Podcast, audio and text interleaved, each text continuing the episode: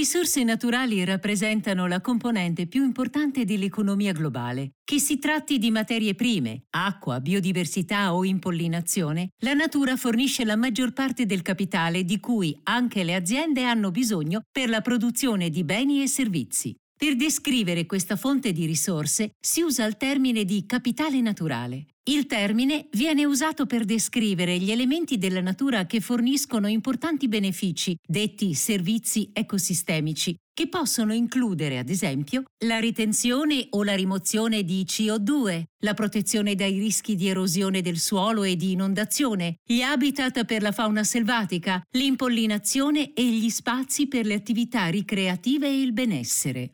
L'insieme di terreni, comunità, habitat e paesaggi che forniscono questi servizi ecosistemici viene spesso chiamato asset. Ma in che modo questo capitale si differenzia dagli altri?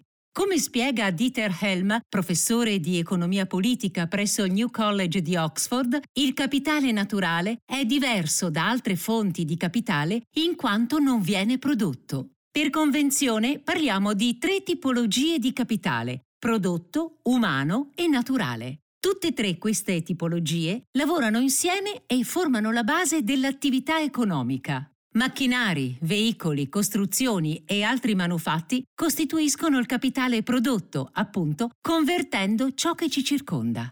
Quindi, se da un lato petrolio e gas esistono in natura, dall'altro utilizziamo i macchinari di fattura umana per trasformarli in prodotti come la benzina o le plastiche. Il capitale umano invece è costituito dalle conoscenze ed esperienze che apportiamo noi in quanto persone. Il capitale naturale, infine, viene suddiviso in rinnovabile e non rinnovabile. Ma attenzione, rinnovabile non equivale a infinito. Esiste una soglia critica. Se si esauriscono le scorte oltre questo punto, il capitale non è più rinnovabile. Ecco perché è fondamentale conservare e proteggere queste risorse. Il professor Helm segnala ad esempio gli stock di pesca del mare del nord. Mangiando aringhe o capesante si godono i benefici di un capitale naturale rinnovabile. Se tale capitale non verrà sfruttato in eccesso, le persone tra un secolo potranno goderne allo stesso modo. Finché lo stock esistente in natura, quindi, non viene spinto al di sotto delle soglie critiche, gli asset possono rigenerarsi.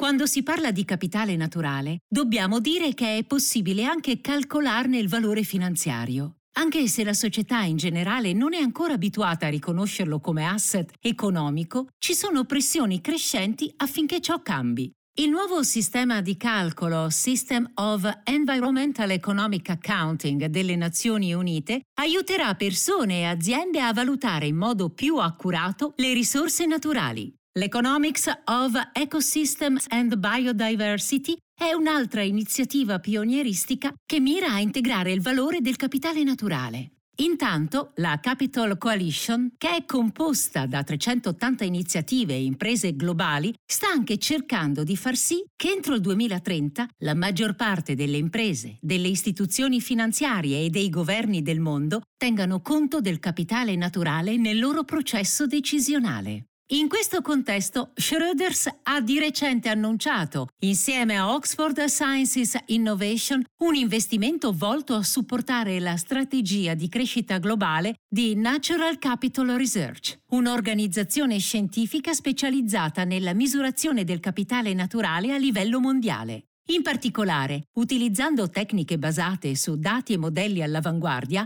Natural Capital Research consente ai proprietari terrieri e alle aziende di mappare il capitale naturale fornito dalle loro proprietà e offre consulenza ai proprietari di asset su come rafforzare il valore del loro capitale naturale. D'altronde, stando ai dati del World Economic Forum, più della metà del PIL mondiale, equivalente a circa 44 mila miliardi di dollari, deriva da attività che dipendono, in diversa misura, dalla natura. Andy Howard, Head of Sustainable Investment di Schröders, osserva che il degrado del capitale naturale, inclusa la perdita di biodiversità e l'esaurimento delle riserve rinnovabili, pone dei rischi reali per le aziende, i loro utili e gli investitori, tra cui rischi assicurativi crescenti, costi del capitale più elevati e perdita di opportunità di investimento. Settori come agricoltura, alimentare e comparto marino, che dipendono molto dall'ecosistema naturale, potrebbero subire un contraccolpo a livello di valutazioni una volta che queste considerazioni verranno incluse nell'equazione, senza poi considerare l'impatto delle regolamentazioni sempre più diffuse e stringenti in questo ambito. Anna Simons, Head of Sustainability Strategy di Schroeders, nota come siano in atto degli sforzi da parte della Banca Mondiale e degli investitori globali per stabilire un impegno collaborativo simile a quello della Climate Action 100 Plus.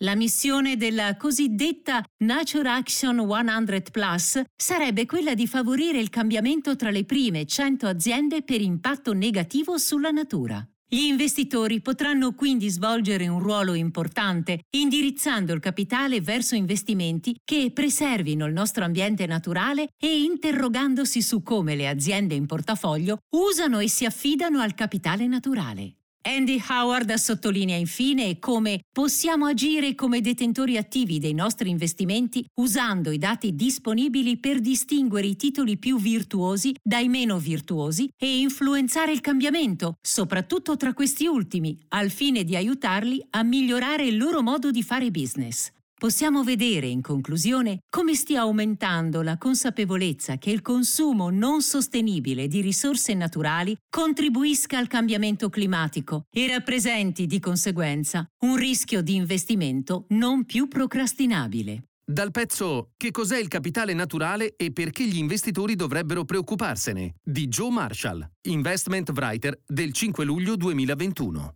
La presente registrazione audio ha scopo meramente informativo e non deve essere intesa quale offerta o una sollecitazione ad acquistare o a vendere qualsivoglia tipo di strumento finanziario. Le opinioni e i pareri contenuti nel presente documento non rappresentano necessariamente la visione aziendale formulata in altre comunicazioni, strategie o comparti di Schröders. Per maggiori informazioni si consulti il sito www.schröders.it.